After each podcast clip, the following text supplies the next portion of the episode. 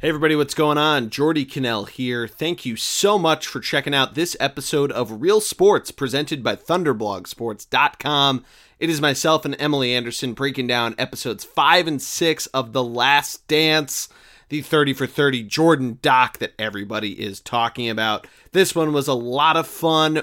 The dream team, some gambling, a competition problem.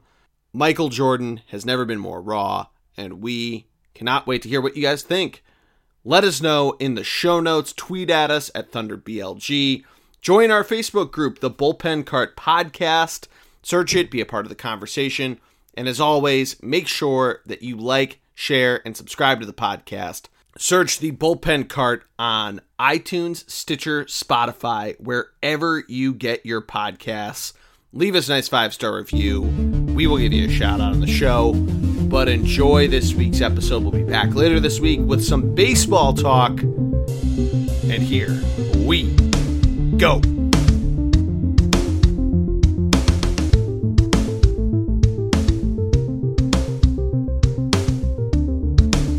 Welcome to this episode of Reel Sports presented by ThunderblogSports.com, a part of the Bullpen Card podcast feed. I, of course, am the G Man, Geordie Connell. Joining me, as always, is my wonderful fiance, the lovely Emily Anderson. How are you? I'm good. That is good to hear. Drinking tequila. Happy Cinco de Mayo. Yes, in honor of Cinco de Mayo, you made us some wonderful tequila cocktails. Yes. Fresh squeezed lime juice. It got all up in the little cuts on my hands. Yeah, that's that's wonderful. The dry skin from washing my hands and the lime juice were not friends. let me I tell could imagine. Yes. Yes. But we are here. Episodes five and six of The Last Dance dropped Sunday. We're recording this Tuesday. Emily, what were your thoughts walking away from the third set of episodes? Um, I enjoyed them more on the second watch, but it's probably not my favorite batch of episodes. Mm-hmm. I I did at one point was like I'm bored a little, Okay. But that doesn't mean that they were bad. I just think I was like a little distracted on Sunday, but I enjoyed them more when I rewatched today. Okay. Do you want to expand on why you found that? Like, is it your is it your least favorite? Is it middle? It's Where- probably my least favorite set, but like I don't ever want to say that they're like bad. Sure. And I'm still looking forward to next Sunday. It's not like I'm not gonna I'm gonna stop watching and like I learned stuff, but I don't know. Okay. Well, I'm sure we'll dive into it. I'm It's sure like you'll. a gut feeling, if you will. Hey, you got to go with your gut. Yeah. But I'm sure we'll dive into it more as we go into this. Episodes five and six. Episode five, really diving into uh, you know more of the allure of Michael Jordan. be Probably the best way to put it. In the, in the Dream Team, we, we saw that in the previews, uh, and then we get into episode six and uh, some of the controversy. We can put it that way, uh, which we will talk about. That's probably going to lead into some of our theories Yeah. for seven and eight. But let's start with episode five. Yeah. So episode five starts first thing starts with a dedication to Kobe, and I missed it on Sunday when we watched. So when I saw it on my rewatch, like, and so I think then I was like kind of jarred seeing him right away in the episode. I think if I had like been paying attention and seen the dedication, I would have then expected him to like show up in the episode, but I wasn't expecting it, so I found it very jarring. Um not in a bad way, just like in a kind of emotional way. Sure. Um, but then I I saw it when I rewatched it, and I just thought that was very nice that that's how it opened, and it opens with that um, ninety eight right ninety eight All Star 98 game. All-Star game, yeah. Yeah, where what Kobe was what 18? 19? Uh, well, he got drafted in 96. So 20, this is his- 19, 20? so it's his second year in the NBA. So 20, 20. basically. Yeah. Yeah, and it's kind of crazy because then they show him...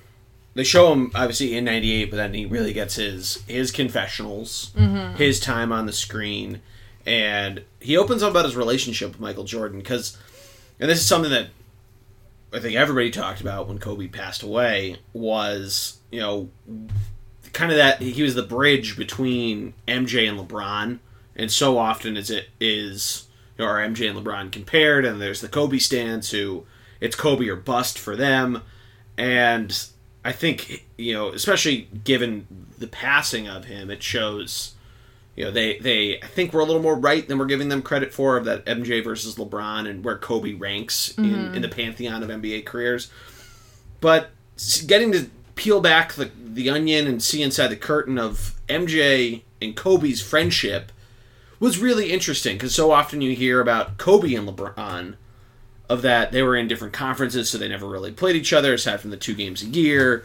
And here it just seemed the exact opposite, even though they were always East and West. Yeah, and correct me if I'm wrong, but when Kobe passed and it was like announced that Michael was going to speak at his funeral, did I don't even think people at that or his his memorial. Sure.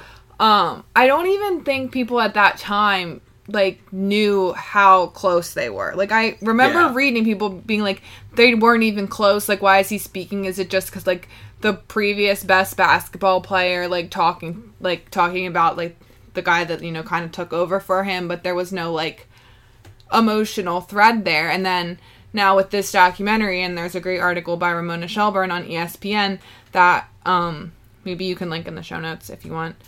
Um, like that really, like you said, peels back the layers of this friendship, and they really did look at each other as like a big brother and little brother Yeah. Um where Kobe did like kind of like was almost like a hanger on to Michael, but like in the best little brother kind of way, where it's like, oh, this is my little brother. He's coming with us. Like he's a little annoying, but he's still coming. Yeah. Um, and there's a lot of really great anecdotes in that story about how like when Kobe would be playing and Michael was always the last one out of the locker room, and Kobe would wait for him outside the locker room.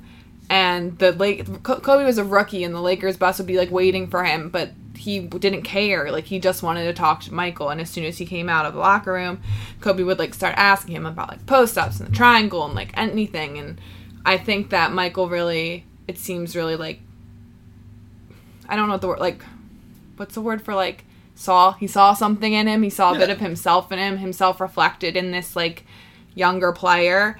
And so he really he was fine to give this kid advice. And it also says that like many people like wanted to be the mentored by Michael Jordan. But once they saw how much work it really took for to be to be Michael they were done. But Kobe was never done. He always wanted to do more work. And that's a really interesting point because you know obviously Mamba mentality was Kobe's big thing, and that was such a lasting part of his of his legacy of of how competitive Kobe was. Obviously, Michael was still is. We see a lot of it in episode six of all of this, but that was a big part of Kobe, and and to know that that's kind of where they where they found this kindred spirit connection between the mm-hmm. two of them it really is that interesting and i just thought it was awesome to include him.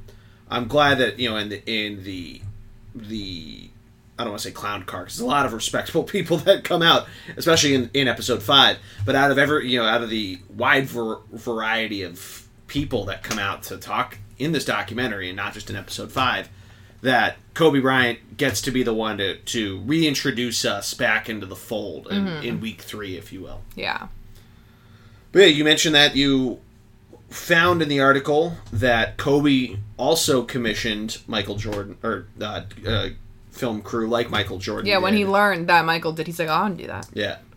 Which, I mean, it, it, it's really worth noting. Like, Michael Jordan only released this when he wanted to. Kobe immediately started a production company, he won an Oscar. It's all talked about that. So, like, that's might be one of the bigger what ifs of, like, if Kobe never dies, like, does this come out in 2022? Like, is it, and like, who does Kobe work with? Does he do it strictly on his own and release it independently? Does he go through ESPN and make it the next, you know, OJ doc, Jordan doc, Kobe doc? Like, how does that all go? Um, and it would have been, and two, I mean, a lot of this is talking about how Michael Jordan had final say in this, and some people are complaining about it. You know, there's Ken Burns coming out and being like, it's not a real documentary and this sort of stuff, and and you know, it would have been funny to see a documentary produced, not just final cut, but produced by someone. So, whenever that does come out, there, you know, it's going to be really sad. I mean, it was Yeah. tear jerking Sunday night. to see him yeah, just to see him and hear his voice. But that's something to you know look forward to. Yeah, and it will be so interesting because I feel like for Kobe's last season, the whole season you knew it was Kobe's last season. Where here, there's like a running through line of them being like, "Michael, is this your last one?" I don't know. Is it like So this the tri- the like pomp and circumstance around Kobe's last season was so much greater. I mean, there was a little bit here and there, like with Jordan. Like we'll get into this last game at the Garden, Yeah. um, but it's just it's very different last Yeah. season wise. Yeah, so the the 98 All-Star game, they touted it as like it's obviously his last All-Star game. But I, I you know, going into seeing that, I didn't know the 98 bowl schedule. So I thought like, oh, is it like do they already play at the Knicks? Like is this his last game there? And obviously he ends up playing again, but mm-hmm. the way the pomp and circumstance around Michael Jordan winning the All Star Game MVP and David Stern saying, "I'll only give it to him if he says he'll do it again next year," and all this stuff, which was supposed to be in Philadelphia, lockout pushed it to 2001. I was very sad as a child, um, but you know, there it's interesting to see how it all comes out, and this is where we start getting the splitting timeline, which some people have been not a fan of. I think we've talked about that. It's it's interesting to podcast about it of chronological order and how it's presented, but I've liked how it's been presented in this. It's jumped back and forth because there is one solid through line of a theme for Yeah. every episode, and even as it goes back and forth of why are they making the time skip at this exact moment. Um, but they talk about the Jordan ones that he's going to wear in this final game later on in March of 1990 of 1998, and they jump back to all the way when he gets drafted, and he immediately you know they want to sign him to a shoe deal. He has this agent who previously had represented athletes of individual sports, Tennis which and tennis, golf, boxing, uh, and they show that awkward Converse commercial where Magic Johnson's trying to do his best Super Bowl shuffle, and then Larry Bird just not even trying to rap. He's just like, "Look what it did for me! I won the MVP." yeah. like. Uh, which I caught that when I was making another cup of coffee when you were watching that, and it's even funnier the second time. um, eh, you know, but this was a huge this was a huge inflection point just on how endorsements worked in sports history of Michael Jordan ending up with Nike and how Yeah. he went through this process. And this is such a crazy story. Like, not. I mean, it's a crazy story, but it's just such an. im- I I personally feel like it's such an important part of his story. Like we even talked about it in our first episode. I was like, "Are we going to get a whole Nike episode?" Because like Yep. we ended up like doing this like deep dive into what schools were Jordan brand because it's just it's so big. Like the Jordan Nike symbi- symbiotic relationship is just so so big and like such a huge thing in like athletic Yeah. apparel that I I think it's interesting and No, certainly, and it's going to be really fun to see what ends up happening with. Uh, do you think we'll get Space Jam in this? That was yeah, I think so. It's going to Sorry. Be, no, no, no, no, and that and that's fair to ask of where where we're going with everything in the documentary because there's definitely going to be something in terms of him retiring, coming back, winning on Father's Day, the production of Space Jam. Like this all happens within that you know, three year period. Yeah. Obviously, after '93 when he retires, and then going through that full season out, and then he comes back in '95. But you know, I think Space Jam comes out later that year because they have the footage of him talking to Bill Murray at the end of Space Jam, if I'm remembering it correctly. But that's a really good question. I'm sure we're gonna get at least some part of it. Um, yeah, but so he, the agent takes him to Adidas, and they can't make a shoe deal work because they're basically broke. yeah, and he wanted Adidas, but Yeah, like, he wanted like, Adidas. Didn't have a good basketball shoe which is either. crazy to think about of where Adidas is now, both in terms of basketball players and just like even when we were kids of the the resurgence that it had, and that would be really interesting to research as well of like what ended up making it happen was it U.S. soccer kind of taking off and them having such a big thing with soccer and But like, do you think they kick themselves oh, every Oh, day a- that they couldn't just like make it happen? Oh, a thousand percent. There's like a billion of those types of stories, like the rights to Star Wars and stuff like that. Like Fox, I think, could have bought it for like pennies on the dollar of what it was worth in 1977, and like if Fox owned it, that's Yeah. that's a huge what if of Disney never ends up owning it, and what ends up happening? How many? We won't see any Star Wars commercials during episodes five and six of The Last Dance that aired on May the third. Yeah. Isn't there also like a shoe story like Steph Curry went to Nike and they used a PowerPoint with another athlete's name Like it was like, Yeah. oh, welcome, Yeah, that's Kevin exactly what Durant, it was. and then he Um, went to Under Armour. Not that like the Curry. I think it was huge. Ni- was it Adidas or Nike that I'm did not that? It's one or the other. Uh, I thought of that. I also thought there's an Entourage episode where that where Vince goes to a bunch of different agencies and they keep refer- they keep doing the same exact ad Mm-hmm. and then showing like Nike welcomes the Jordan family, which I'm sure in 1984 was relatively innovative because we haven't seen everything yet and Yeah. like media isn't nearly the level that it's at, you know, 24 hour news cycle and everything of how the sale is happening. And also welcoming the whole family and not just him. I feel like that actually goes a long way. Well, that ends up being what what tips the scale. Is Michael Jordan did not want anything to do with he didn't even want to go, and his parents made. which him. is wild. Which again is wild to think about. Just knowing all of that. yeah, Um, but it's his dad ultimately, which I didn't know how episodes five and six were going to go because next it's obvious that episode seven is going to deal with his dad's murder and him retiring and all that stuff. But I thought maybe that was a tie-in between the start of five and the end of six. That being said, his dad ends up being the guy to say you'd be stupid to not take this deal. His mom is who made him fly out there. So without Mr. and Mrs. Jordan, nothing happens. I mean. Think about if Michael Jordan, and you'll get this because we just finished Dave. But if he tried to pull a Dave, if you watch the show Dave, he it's Lil Dicky. It's supposed to be the semi-autobiographical show, and he gets a record deal, and he's like sitting on it for no good reason. And he has this friend who's his manager, and he's like, "You're an idiot for not signing this." Like, think about Michael Jordan had that. Nike's offering him how much money, and all It he was has like to do two fifty as a like rookie, which is crazy. yeah, it's ridiculous that the previous the aforementioned commercial showed Magic, Larry Bird, Dr. J, and someone else. I forget who it was. Those guys are like top of the game and everything, and this guy, now granted, the rookie season that he had mm-hmm. ultimately ends up being beneficial for all parties involved. The they wanted to sell three million worth of shoes, and they sell twelve million, four times the est- the projected value is good, and you don't need to be good at math to be able to tell that. Um, but yeah, I mean, it would have been dumb. It really would have been dumb for him to think I want to wait it out for Adidas because, and it comes back to conversations we've had before of athletes in college and them trying to go out and get paid and all this stuff. The conversation that that circled back around now with the new deal in the NCAA. Um, you know, it, it would have been crazy that a guy just because he wanted a brand so badly, and then what ends up happening with the money value if that's how it happened. So thank God for Mr. and Mrs. Jordan. Yep. Now, we kind of yada yadas through the 92 season. Mm-hmm. We end up getting taken to the 92 finals, and we get a lot of magic here. We got him in the shoe deal part. We get him at the 92 finals because he's on NBC, obviously.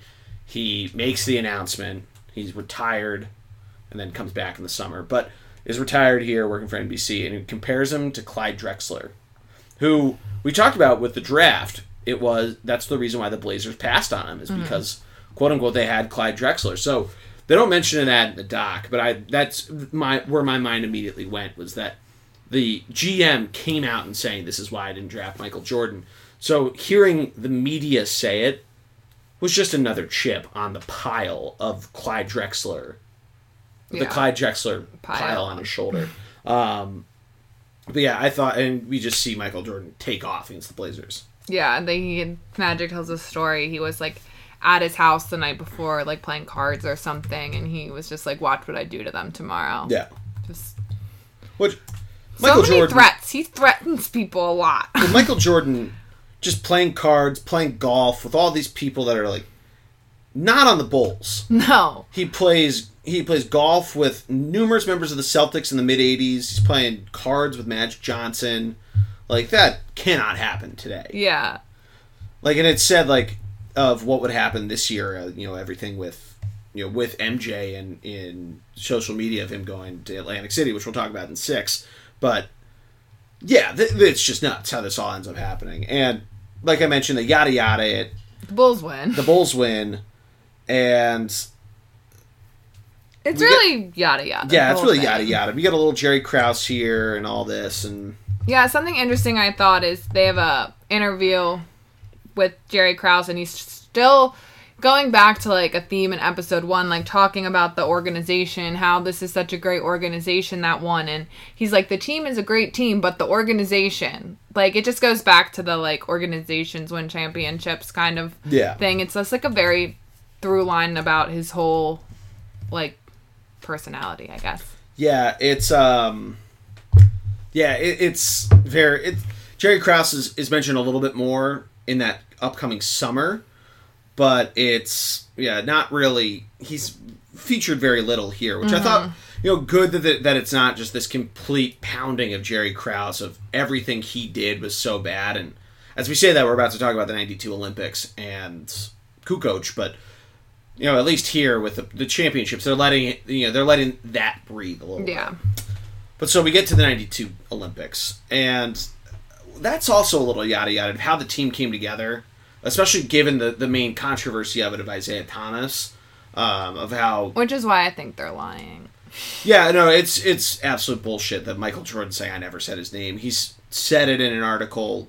You you sent it to me. I read the article. I've read other ones that have basically been like, come on. You said this to you said this to McCollum or McCallum. Yeah, he wrote Uh, a book on the dream team and yeah. basically like he's like directly quoted as I told Rod I don't want to play if Isiah is on the team. It's funny reading articles that were written this week after that versus Yeah. articles that were written in 2012 when the documentary came out, and the complete different tone shift. It's a lot more pro MJ now, mm-hmm. and some are still questioning him, so it's not 100% pro, but it, it but it's really funny to see that mix of a ni- in 2012 because you got you got to remember in 2012 that team that went out there after LeBron's first title, Karl-Anthony Towns is on that team in the similar Christian Laettner role, so you already got a leg up on the on the 12th guy on the team. um, but you know there was the comparisons there, so I think that that was the really interesting part. But the best part showing of the 92 stuff and we get to see a lot of in-game highlights you get the toni kukoc which we'll talk about you get the the flag and covering up the reebok logo which we'll talk about This part was so fun. the practice It's so the fun. legendary monte carlo practice Yeah. and i don't know you talk about it So it's it's like you said, it's the practice, and in it, Magic's team is up by eight, and he says to Michael Jordan, "If you don't turn into Air Jordan, we're going to blow you out." And then Jordan scores every time down the court, and there's just like there's a lot of footage. They're like yelling at each other about fouls and. Magic like throws the ball into the rafters. Like they're like going at it on the court and it's so fun to watch. And then the like fun is compounded when they tell the story about how like they get on the bus and everyone's silent because like they're all kind of heated from the practice. Um, Magic just says to Car- to Charles Barkley, Charles, I guess we shouldn't have pissed them off then. Yeah. And then the whole bus just like goes off and they. I'm pretty sure every single one of those guys, like to this day, says that was the best practice of their lives. Like Yeah. they had so much fun, like because you're with people on an equal, a pretty equal, like competitive level, like both in like being competitive and like level of skill. So like that's just fun for those kind for those guys to be around to like be able to play like that with your friends. Yeah, and this is something that it's been talked about forever of this practice Mm-hmm. and how this scrimmage is one of the greatest like five on five showings ever, Yeah. and it's just awesome to see. Um, yeah, it was it was incredible. There's apparently more footage out there. There's a longer version of it on YouTube, and apparently that doesn't even cover everything that's shown. So make that a spinoff. I know they have these in depth things. Make that a spinoff because that'd be incredible. Yeah, like details the Monte Carlo practice. Yes. so we do have a we have a couple questions. Oh, good. This one comes from Jake Jake Goldberg, good buddy of mine. We need to get him on here. The original co-host, actually, technically, is not, but the original co-host. He said, "Can someone please explain how Shaq got left off the Dream Team for Christian Laettner?" Which is covered in "I Hate Christian Laettner," the Thirty for Thirty. I haven't seen it. Um, So they talk about the controversy of him getting picked. Basically, it, it was that he's this recognizable name, even though Shaq fits the team a little better. Shaq is a center; he's pretty dominant, uh, and ends up being this high draft pick in in '92. And Laettner is this recognizable name. He won a couple national championships at Duke, but it was a very weird pick to have been seen. And they even show a clip in I Hate Christian Laettner of Shaq at the draft trying to address it. And Shaq, you can tell, is just pissed off beyond all hell. Well, Shaq was the number one pick and Laettner was the third. yeah. Yes. Yes. Who's number two? I do not know that. Me neither. Yeah. But so that that's part of it. And Alonzo Mourning. Oh wow! I mean, solid one too. Um, yeah, Shaq obviously turns out to be one of the greatest centers ever, and you can only imagine what ends up happening if he's on that team and you put him anywhere on the court. It'd just be incredible. Yeah. But yeah, to, to short answer, Jake, I don't know. I don't know what the politics of it were. It's Rod Thorn. Yeah, Rod Thorn, who uh, is the GM that drafted Jordan, and maybe there's something there of, you know, he wanted to get the Duke guy in there. I don't, you know, I don't know. Um, I don't want to be Adam Schefter and just make up an answer like he did about the Eagles drafting Jalen Hurts What's your favorite story? because it's ridiculous. We- we won't- Anyway, um, yeah. So so we get Toni Kukoc, who is playing for Croatia. We get a lot of information about the Croatian Civil War, or really, I guess, the Yugoslavian Civil War, former Yu- Yugoslavia. Mm-hmm. It's very interesting. It is very interesting, and I knew a little bit about it because we've heard a little bit from Dario and, and stuff like that, and you know, Bosnia. Mm-hmm. That's what he did his like a breakfast presentation. on. Yeah. Um, but we we really get all the stuff about how his rights have been drafted by the Bulls. Jerry Krause loved this dude, and this is where we get some heavy Jerry Krause bashing material. Um, but basically, Scottie's deal that was made so such a big deal on in episode two is brought up here that it's put on hold so that Kukoc can try to be swayed to come into Chicago. And nobody appreciated that. Mm-hmm. You even get Charles Barkley, who we get some great Barkley as a teammate moments in this. We get Barkley putting his arm around Michael Jordan, saying, "Sometimes I I dream that he is me," quoting the "Be Like Mike" commercial, mm-hmm. which we got in its full glory about twenty minutes later. Barkley is like a real star of these episodes because both in this one with the dream team and then in the next one where we get that Suns final, Mm-hmm. like for people who only really and myself included, like I don't remember these games. Like only Like, you don't remember a game in, when you were two years old? no, I don't. Yeah. I'm sure my dad watched it. Um like to to really only know Barkley as like the guy like the funny guy on TNT. You've I never mean- seen his highlight reel before? I mean, I've seen it, but I it just he's he has a really good Yeah. showing as like he was actually like a very dominant basketball player and not just like the funny guy with Shaq on TNT. For people who like don't know, there's a really good Barkley with the Sixers like package. That's like kind of a mini documentary that I think and formerly Comcast Sports Philly made, like when it was mm. still Comcast Sports Philly, and the history of him on the team, and it is incredible because Barkley as a Sixer and him leaving, for that matter, are all incredible. The story of him leaving and, and wanting to get out of there and what the Sixers end up getting. It's just a crazy period of Philadelphia 76ers history.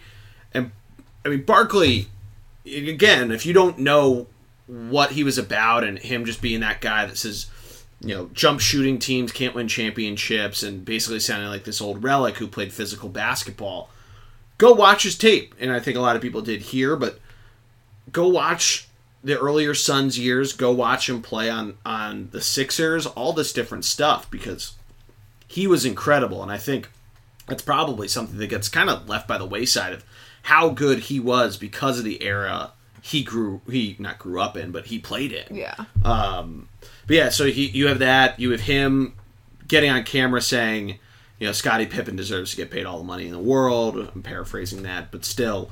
Um, and in the first game they play against Croatia, Kukoc puts up four points, and he's supposed to be this guy that can score at will, and this great defensive player, and he's getting completely torched by Scottie Pippen. yeah, and well, they just it. Michael says it before the game, like leave him to me and me and Scottie. Like, don't you worry about him because they felt like Jerry Krause had like put this other guy ahead of him. Like he's taking care of them before he's taking care of his own kids, and they don't know anything about him. Like Yeah. they don't. I don't think that Michael knew like he's staying in Croatia because he wants to like be with his family in this war torn time. Like they know nothing about that. And Yeah. Kukoc also knows nothing about what's going on in the Bulls. That like Scottie's deal was put on hold for him and all of this stuff. So Yeah, he he's no not idea. expecting any animosity from them. Yeah. And so he's just like I mean, someone says like he was scared. He was like a deer in headlights, like not expecting to get like demolished by these people who like ostensibly are his teammates. Yeah, it's kind of wild because you even see like you see it now in in the Summer Olympics with basketball. You used to see it with hockey when they let NHL players go out there, but there is like there's a level of respect for your own guys, um, and I mean even in and I'm thinking like junior championships with like guys who've been drafted or uh, basketball's a little different because you you don't have your rights drafted. You just go to the team, or you um, Yeah. or you just decide not to, uh, and face some sort of penalty. But like in hockey, like your rights get drafted, and you go to a junior tournament, and like you could be a Flyers prospect on Team Canada playing against a Flyers prospect on Team USA. But there is still some sort of like level of that, and international competition, at least now, brings out a you know more I don't want to say more civilized game, but less physicality, less everything, you know. Um, so it is really interesting, and obviously this is the first time NBA players were even allowed over there. Yeah. there's barely any European influence in really any sport in, in the United States. So it is a very it's it really is this interesting inflection point, and you know, kind of getting to the last point, and I had this thought too of Toni Kukoc later, but I feel like we'll get more of it in, in the next episode with, especially once Jordan leaves. Uh, but I'll make the point when we get to Horace Grant. But the last point, Isiah Thomas not being on the team, we mentioned it with Shaq, which isn't really addressed at all, but doesn't really need to be. Yeah. Not in, at least in the context of this documentary, but in the Dream Team it does. Isiah Thomas not on the team. It's mentioned. Isiah's quoted. Michael's ta- talked about it. You mentioned that they're lying. We talked a little bit about the about the articles that are there, but yeah, he definitely said fuck fuck this guy and don't get him on the team. Yeah, but I also do think that like it was true that not that the team wouldn't be as good, but the team wouldn't be this like mythical, like fun, like when you think of the dream team, you think of them like one dominating, but also like them joking around with each other, like Yeah. all the stuff that we saw like in this documentary of like Michael taking a picture with Larry and Magic, and Magic saying. Like, oh, can't get too close to Michael. I'm gonna get called for a foul. And Michael's like, dude, you haven't get gotten called for a foul in a year and a half. Like, Yeah. what are you talking? Like, you wouldn't get all that with like this like Isiah cloud there. Yeah, and it's it's worth mentioning too that there's always been something about Isiah Thomas, And it's not just Michael that Yeah. he had beef with. It was like all of them. Yeah, exactly, and I think that's that's kind of what I was getting after. Is that there's always been something about him, and this is not meant to be a knock against the Pistons and the Bad Boy Pistons, mm-hmm. because I think you know what you I I'm all for the level the level of intensity and physicality they played, and have the utmost respect for them, and you know them having some sort of chip about it. You know, go good. You know, I mean, you still had your back to backs. You did exactly what the '92 Bulls felt, and they mm-hmm. kind of talked about at the beginning. We mentioned they really yada yada it. But that being said, if Michael Jordan doesn't go, which he outright said according to a couple of different sources, does the t- does the lasting effect still happen for basketball? And I'm not sure it does. Yeah, no. Because I don't I don't know if it's a domino effect, if it's just Jordan and Pippen don't go and everybody else still gets convinced and Shaq ends up going because there's more space. Because basically the reason why they had a college player was they wanted to have that representation of you know Americana basketball there.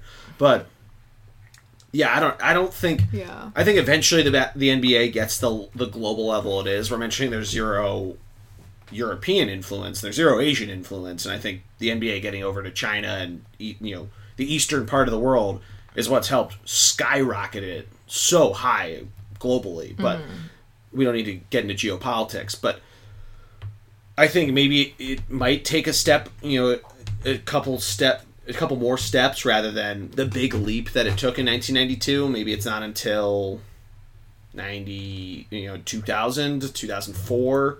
You Yeah, like and- LeBron. yeah, LeBron was not. I don't think he was on the 04 team, the one that came in. Th- I don't even, the one that lost. I Yeah. forget if they even came in third or not. I just remember Allen Iverson spiking the ball because because he was so pissed off they lost in Athens.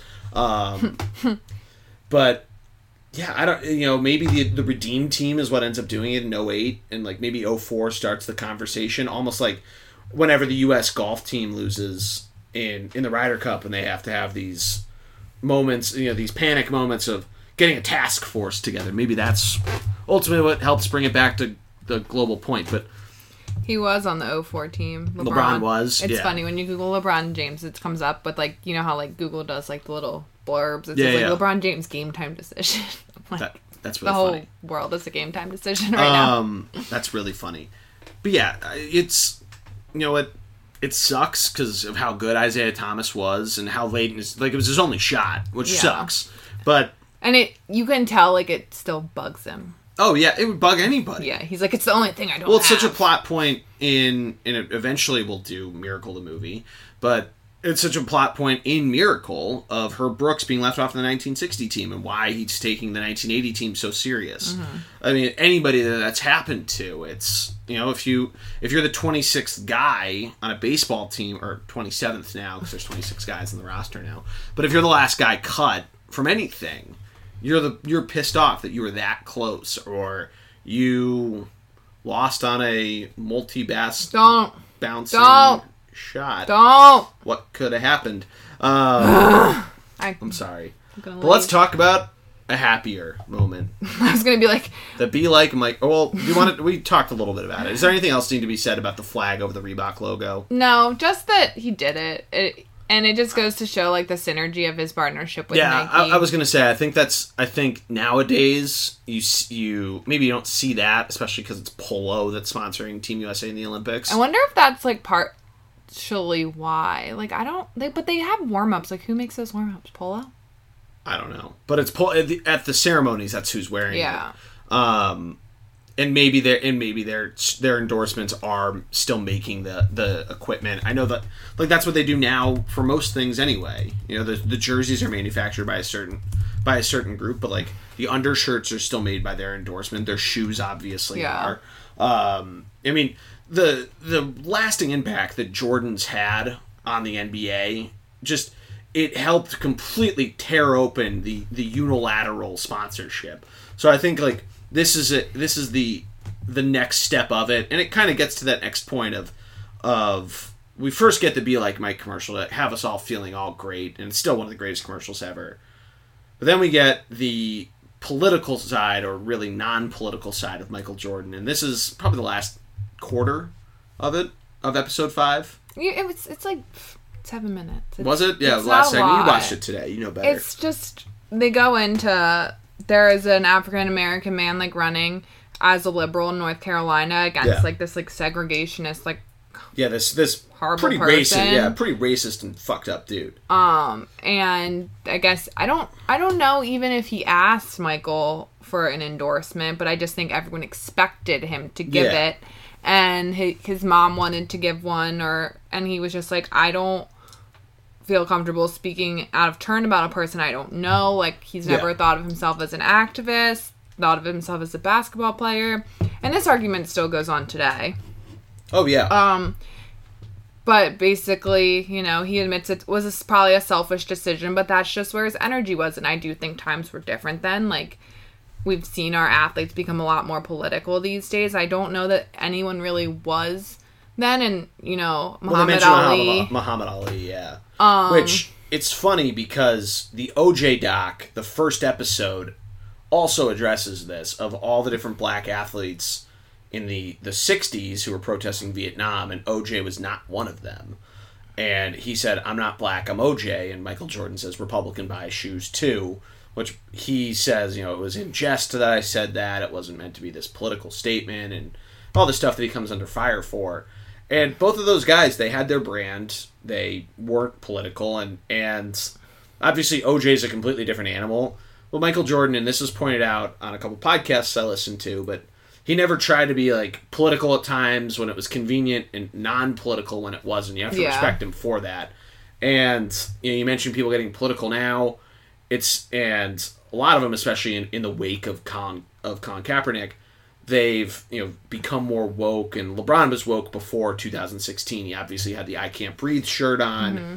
and it and to LeBron's credit, he's always been political. So it's it's not like LeBron got you know he protested some police brutality stuff and then went notably silent when things with Colin Kaepernick really rose up. He didn't really, and you know obviously he's been critical of the president and all that sort of stuff. And you know what?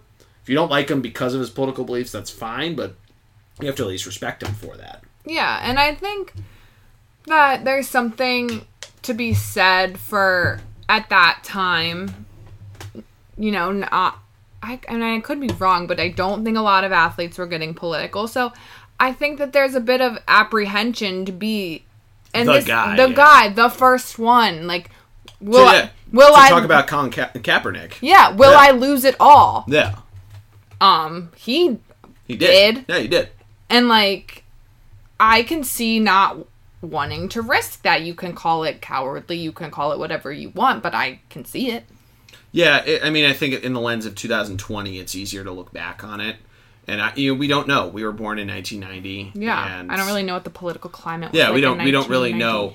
Yeah, and the, we don't know what it was like then. Yeah. So, I mean, we'll we'll move on from there and get into episode six because we're definitely not the people to be talking about that sort of stuff. No, but Someone that's with- also like going into episode six, like the first kind of like Yeah, it's the first the first crack of Yeah. Michael Jordan is in this perfect perfect person. I think that was the theme of the two episodes was that there are these athletes that we thought of so highly and we put them on pedestals that they were these incredible people and it's something that you even think about of certain athletes that you think of as these heroes and they weren't totally that like there's Mickey Mantle who had a drinking problem and that's n- never really talked about or and all this different stuff and you can say what you want about you know if it's race stuff if it's not race stuff but we learn but what we've learned and I think especially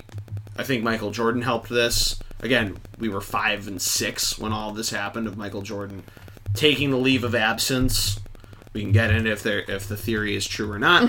um, but then especially Tiger Woods is the one that we really got to see the bulk of it. Of these athletes that we think are these perfect machines aren't. And we get that in episode six. We have as you as you have written in such great detail, Michael Jordan with a cigar laying on the couch, wanting to watch TV with no one bothering him. It's like my dream minus the cigar. really should get you into cigars. no.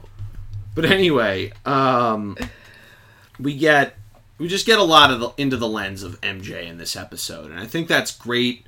A lot of stuff that we kind of knew. I talked about it last week of the Michael Jordan loved to gamble. He loved to be that competitive, and this really talked about it. And they showed other golfers. They don't have the Keegan the Keegan interview I, I referenced. I think it was on SVP and Russillo. So if you look at in like 2014 or 15, Google it, and I think you can find the interview.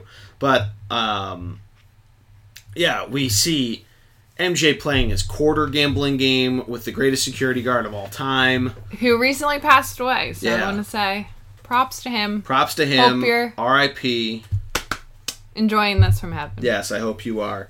Um, and hey, you pointed it out in, in your show notes of that he's this huge star and he's hanging out with the security guards at the United Center, and when they're beating him, he goes.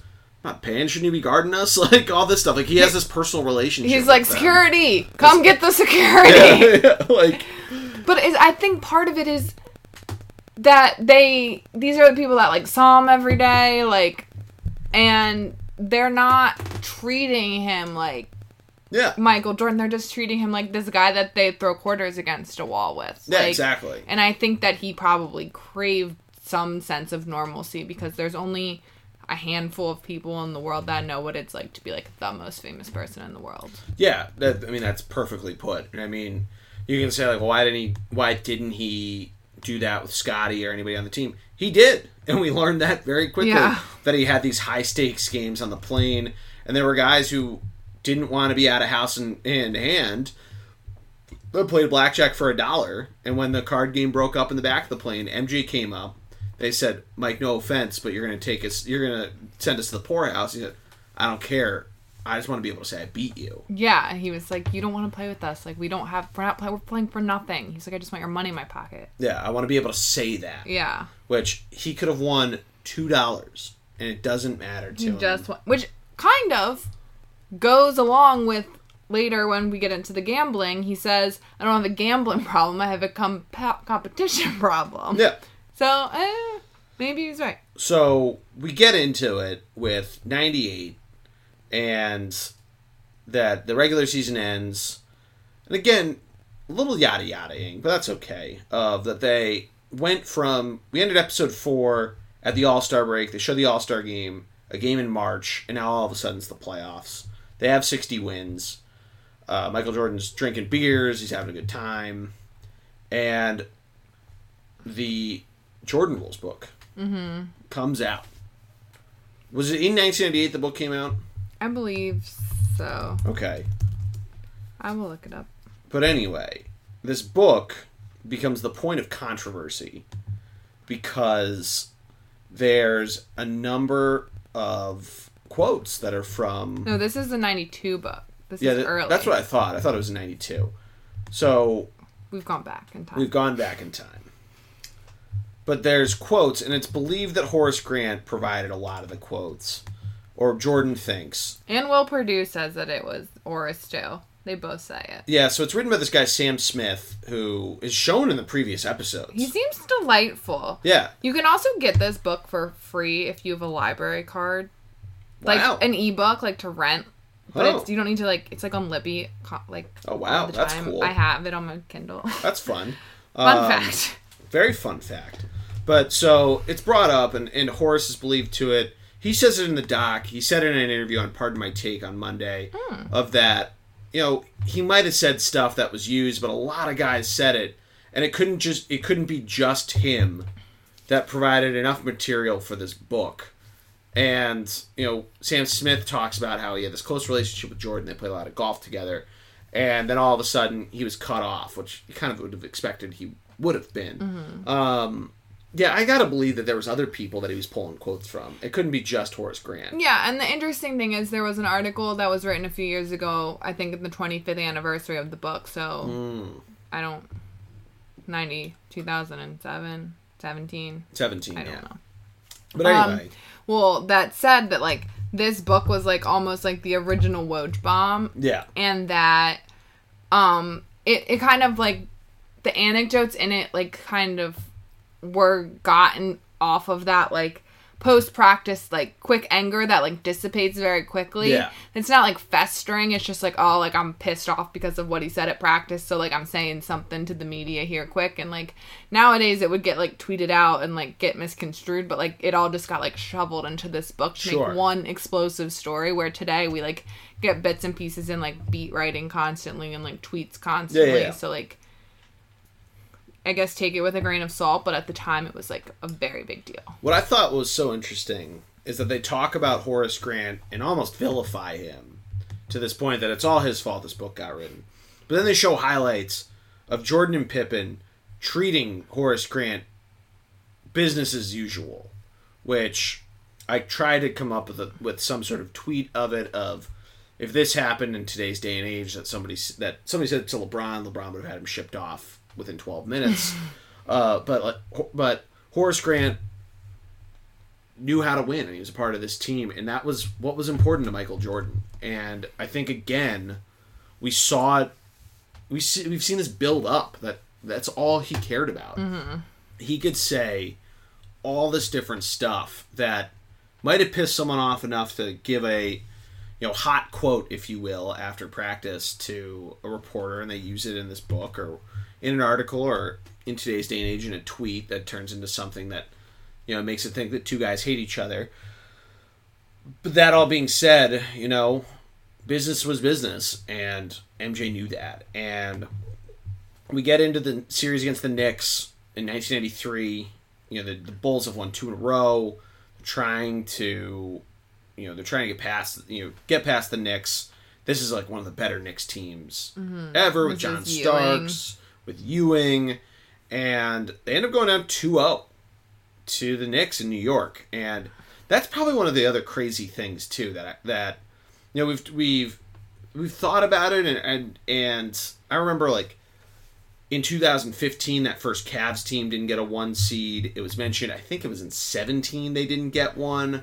Um, you know when or maybe it was in 18, but it, it was a big deal that like that they weren't going after the one seed and this you know I did not remember this that New York had home had home court advantage in the Eastern Conference Finals, but it's I mean you know it obviously you know a, a connection between the two that that Jordan didn't always have home court. It wasn't always dominant.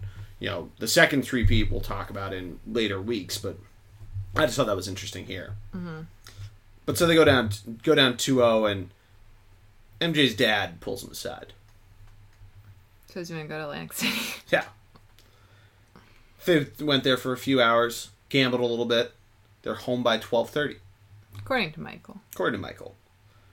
Which you know, he also went to a, to Las Vegas to get Dennis Rodman. Mm-hmm. Yeah. But anyway, um, David Aldridge's backstory that he didn't show up in 1991. Uh, he said he was with his family, but he, he was out gambling with Slim Bouler. Um, MJ was a witness in Slim Bouler's money laundering. And this is where we start getting into into the gambling stuff pretty pretty seriously. Yeah, so um and then when he went to Atlantic City there were like reports that he was out till 2:30, so they're asking him and he was like I was not, like this is dumb. And with the Slim Bowler stuff, one of the like I guess key pieces of evidence was like this or something that they found in discovery was like this $57,000 check from Michael Jordan. And originally he had said it was like a loan, but then when he was on the stand he admitted that it was a gambling loss that he was paying back. Then there was like the Esquinas book called Michael and Me Our Gambling Addiction, That's which so is funny. just like and then it's like dot dot dot and my cry for help, which is just like it just it reminds me of one of those like self-published ebooks on the Amazon yeah. store. Not that there's anything wrong with that, but it just reminded me of it. Um, and the book said that uh, Michael owed him more than 1.2 million dollars, but it should be stated that like in the interviews at that time with Esquinas, like he said like it was only on like golf and cards. Like he never bet on a game. He never bet on anything like that. There is like a little bit of yeah. Him saying he bet on himself had me being like, whoa. But if it's only on cards and, and golf, that's one thing. But there is another story I was reading that like at that time in an interview, there's like an infamous phone call, and this kind of goes into the the retirement if we want to get the into that. Theory. Yeah, that Michael there's like a someone overheard Michael saying like so the line's minus seven and but that's like the only like potential evidence of him betting on games. Yeah. Yeah, so so David Stern says he never thought it reached reached epic crisis levels, so Because in all honesty, if Michael Jordan is betting 57,000, that's like us betting like $5.70. Yeah, which is what he ends up saying. $10,000 yeah. to him is like 10 bucks. And he mentioned that Connie Chung interview where she's really trying to lead him. Um, you know, that he does not have a gambling problem, he has a competition problem. He stops talking to the media during that series. And the Bulls end up coming back. She says the funniest thing where she's like, Could it be said that you're not gambling with money, but you're gambling with your reputation? Yeah, classic 90s. classic 90s interviews. It's great. But, yeah, do you want to talk about the conspiracy theory? Should we acknowledge it? Because it is. We can talk about it. I just don't know if it's going to come up in the next episode. I don't really think it is. Yeah, I don't. I, I don't think it is. Michael either. got final say. I don't think it's coming up. So yeah, talk about it. Now. Unless he really wanted to lean into it and be like, yeah, maybe he did. But like, there's David Stern clips of him saying like, no, it never got this bad. So I think like that might be them like putting a wink at like, hey, we know what you guys all think, but we got David Stern. We got this David Stern quote to put the put the kibosh on it. Yeah. So what do you think? Do you think he did, or do you think he? Retired? No, I don't. I don't think he was. I don't think he had. he got suspended instead of retiring. I don't know. Oh, all right. well, it's just so weird. And also, like, didn't in in his retirement speech he was like, you know, if I get the itch again, if Stern lets me back in the league, like, why would Stern have to let him back in the league if he was just retiring for nothing? It's a fair question. It's just crazy that, but like this reminded me, like I, you know, like in Hamilton, like the room where it happened, like you Yeah. don't know unless you were in the room. Like who else was in the room? Yeah. There's been no leaks on this. It's all just freaking like conspiracy theories. Like Yeah. I want to be in the room where it happened and I want to know, Yeah. but I don't. There's a lot of crazy crazy things out there. You could we could do an entire podcast on that. Conspiracies with Emily and Geordie coming this fall on the bullpen card. Maybe. 93 finals. The Bulls versus the Suns. You They mentioned beat it. the Knicks. They beat the yeah, we already said they beat the Knicks. They came back. We got a Sue Bird little side story of her being a Knicks fan. which is nice, but like also not my favorite celeb cameo because she was just trying to be a Knicks fan, and I was like, stop, super. Why? Because she plays for Seattle. No, I just she was like my favorite Bulls memory is when John Starks dunked on Jordan, and I was like, that's not a Bulls memory, she, Yeah. which she admits, but I'm just like, come on, give me a good one. Like she's had to have met Jordan, like come on, Yeah, that would have been cool if you had like a personal story with she her. She definitely has. She's Yeah. Bird. But anyway, so the 93 finals. MJ breaks his silence, talks to Ahmad Rashad In sunglasses. in sunglasses. yes, in sunglasses. I forgot that happened. Um, it's against Charles Barkley. You mentioned he becomes the star here. We'll talk about that in a second. Barkley had one MVP. Been I don't know when the NBA awards were getting announced then Yeah. because they were getting announced, you know, relatively around the finals, like before they started doing that weird award show. Um, which the NHL does it too, and I find that also weird. I don't know why we need to do an award show. I like it. Yeah, even the NFL honors, just okay. But I like anything that NBA does. But anyway, um, so we go in against the Sun, and yeah, against the Sun, humans versus the Sun, going against the Suns, and we get some Jerry Krause news. Yeah. That he, how do you say this guy's last name? Meyerly? Meyerly? That's why I wanted to throw it to you. Oh, I think it's yeah, like to my, I think it's Mayerly. Meyerly, yeah. So he played for the Suns, and he, like, Jordan knew that Krause thought he was a great defensive player. So going back to Jordan versus Krause, he took it upon himself to prove that he was not a great defensive player, and just like dunked on him the whole time.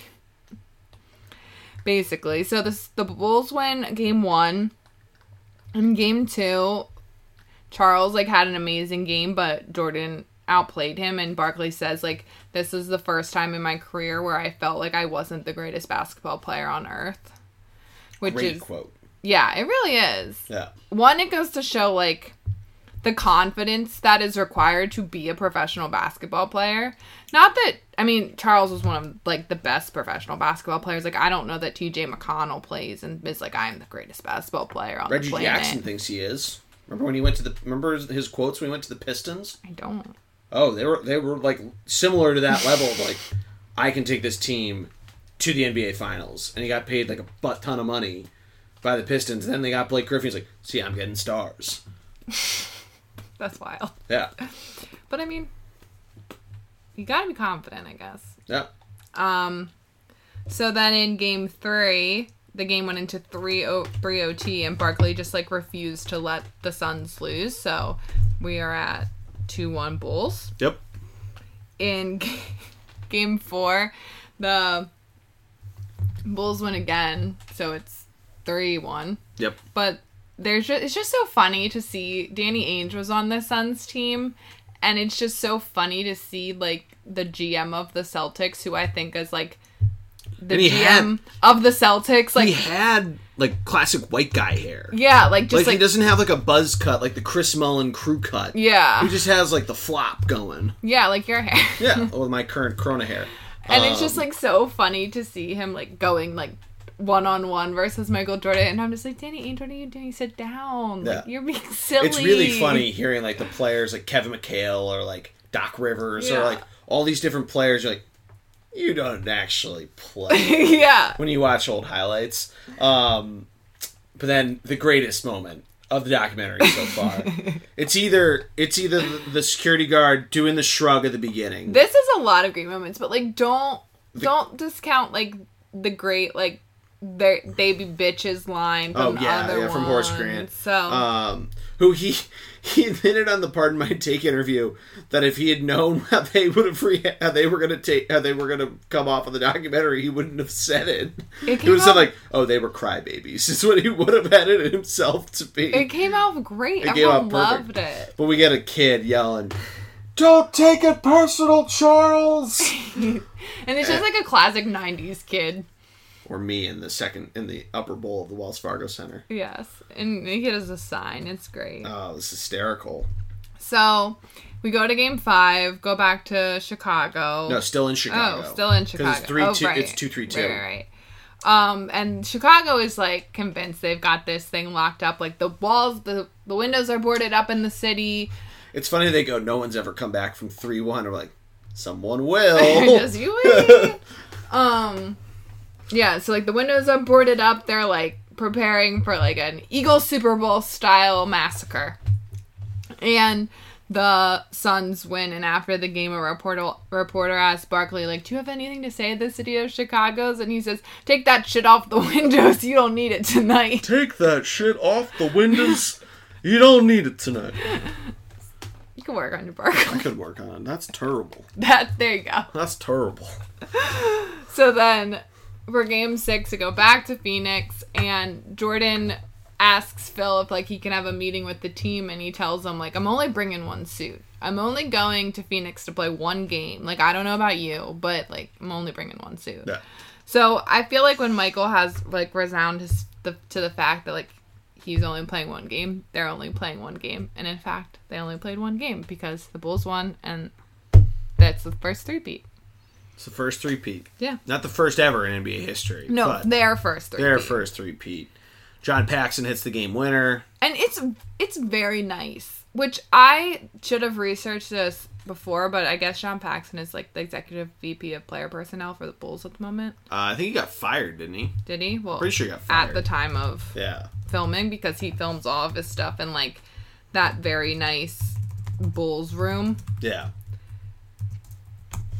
Okay he has been and Yeah. he was a gm but anyway at the time of the filming i'm pretty sure he still was because he's in the bulls fancy room Yeah, he, he resigned like three weeks ago.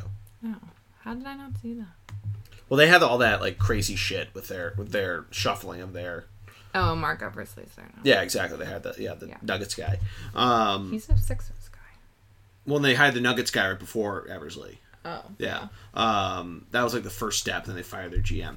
But yeah, so it's But what I oh what I was saying was Paxson hits that game winning shot and you can tell in his interview when he's talking about it, like it still affects him. Like what a special moment that was. Like the ball was not supposed to come to him, but he was ready for it and like yeah, it's not supposed to come. he to says him. he says he Yeah. says he goes, The ball was not supposed to come to me, but as a player you're always ready. It's like the end of D three where Goldberg gets the puck. Oh, you, Emily, we need. I've never That's gonna be a real seen sport. the Mighty Ducks. That's that's a real sports we're doing. You and Joe Mart. Okay. We're watching Mighty Ducks one, two, and three. Oh Uh, we could skip three. Uh, You might need to see it, but it's it's not as good as the first two. Okay. Everybody agrees on that. They go to boarding school after winning the Junior Goodwill Games in D two. They go to boarding school and on JV. Not a great concept. But anyway, anything else on on episode six before we? Um, just like leading into episode seven, it it kind of like starts to lead into the retirement, saying like physically I was burned out, but mentally I was way past burned out. He like has is in his car, his red twenty three Range Rover with the Ahmad Rashad saying like, you know, I don't want to leave this game when you have to like carry me off the court. Like I want to leave the game two years before like my skills tell me I w- I'm gonna leave the game. So all of these like retirement things are starting to like swirl in his head, which could be because the commissioner told him you need to leave because we're suspending you. but we'll never know. I like conspiracy theory, Emily. this is fun. I'm just saying at this point his fa- like the, his father has not been murdered, so like he's but he's already talking these things because he potentially has had these meetings with the commissioner. Hmm. Interesting. Right? Am I am I wrong? I don't know. Well, his his father has not been murdered at this point. You're right. He hasn't been murdered. Right. That being said, we'll find out more next week. When his dad gets murdered Well, on the I, show. I feel like you're acting like I'm missing something, but I don't no, think I am. I, don't think you are either. I'm I was just- just trying to say I like.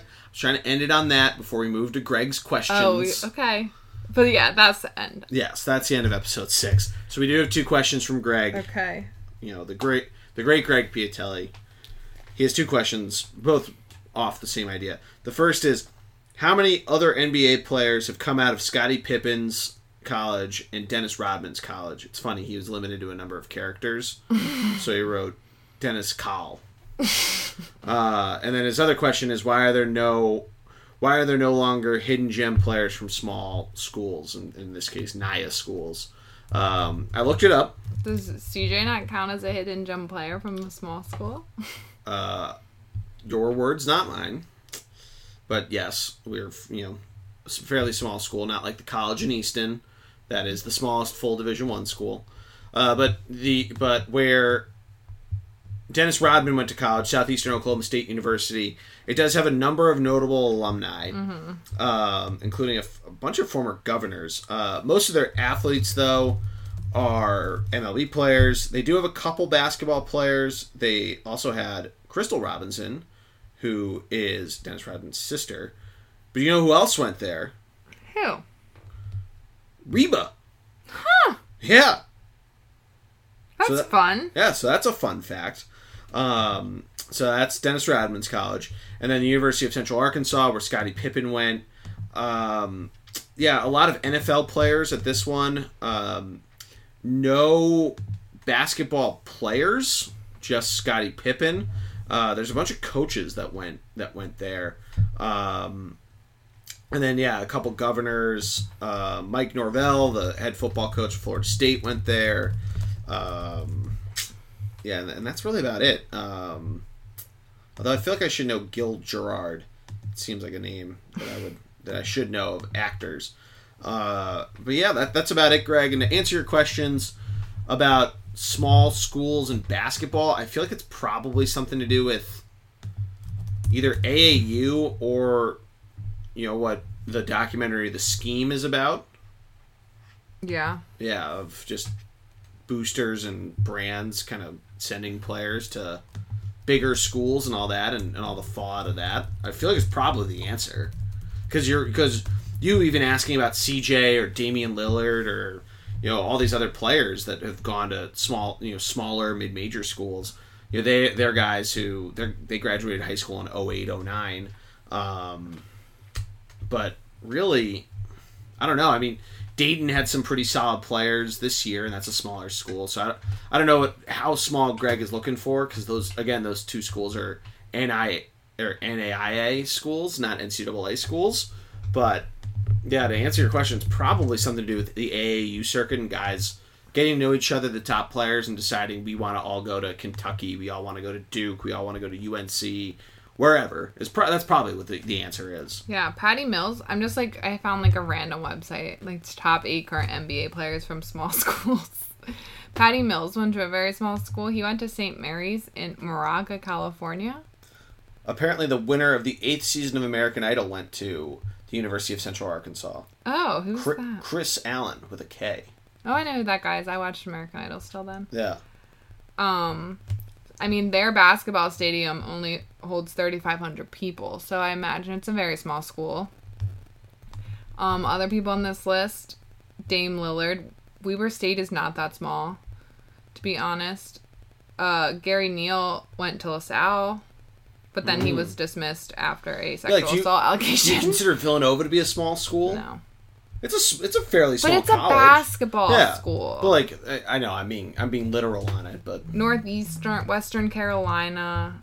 Um, yeah, and like I mean, Davidson's not a small school. I would say Patty Mills and St. Mary's yeah, is the smallest that That's I can find went. at the moment. What? that's where Delly went. I'm pretty sure. Where St. Mary's? Pretty sure he went to St. Mary's. That's wild.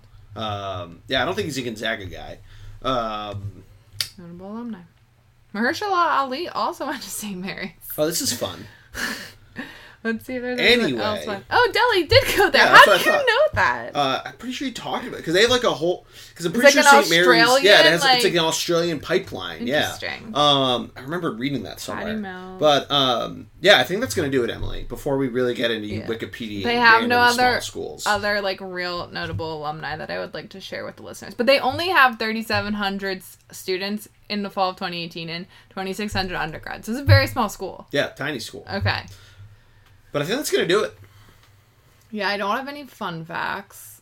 Um yeah, but I'm going to leave you with if you want I would recommend the Ramona Shelburne article about Kobe and Michael's friendship. I thought it was very interesting and really like shed some light on their friendship if that's something that interests you. And that's all I've got.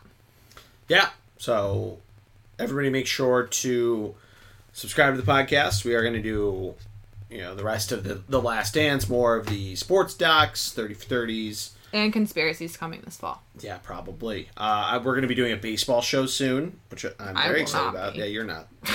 but good friend of the program, Seth, and a new guest. Are you going to watch the Korean Baseball League or the Japanese Baseball League? yeah, I'm not staying up until one o'clock. It was to on watch. today at like 1 in the afternoon. Yeah, it's probably a replay from one a.m. No. you actually i don't know how far ahead they are but i know that they're that far east that it's more than 12 hours so it's probably like the wee hours of the morning at 1 p.m eastern time anyway i'll watch highlights but i'm pretty sure they're like going live at 1 o'clock in the morning um, that being said i'm happy that there are live sports somewhere in the world Yeah. hopefully we figure some shit out in America with tests and all that so that we can get live sports here. But make sure that you subscribe to the podcast. We're going to be covering a bunch of stuff. The Bullpen Card on iTunes, Stitcher, Spotify, wherever you get your podcasts. Thunder BLG is the Thunderblog. Third and girl underscores on both sides of the and for Emily.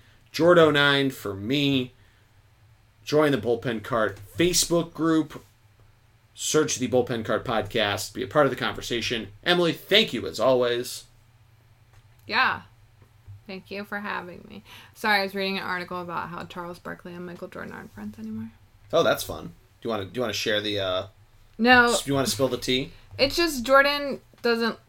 Barkley said something about how negative about how he ran the at the time the Bobcats, Ah, and so they haven't talked in a while. And Barkley does isn't optimistic about a reconciliation.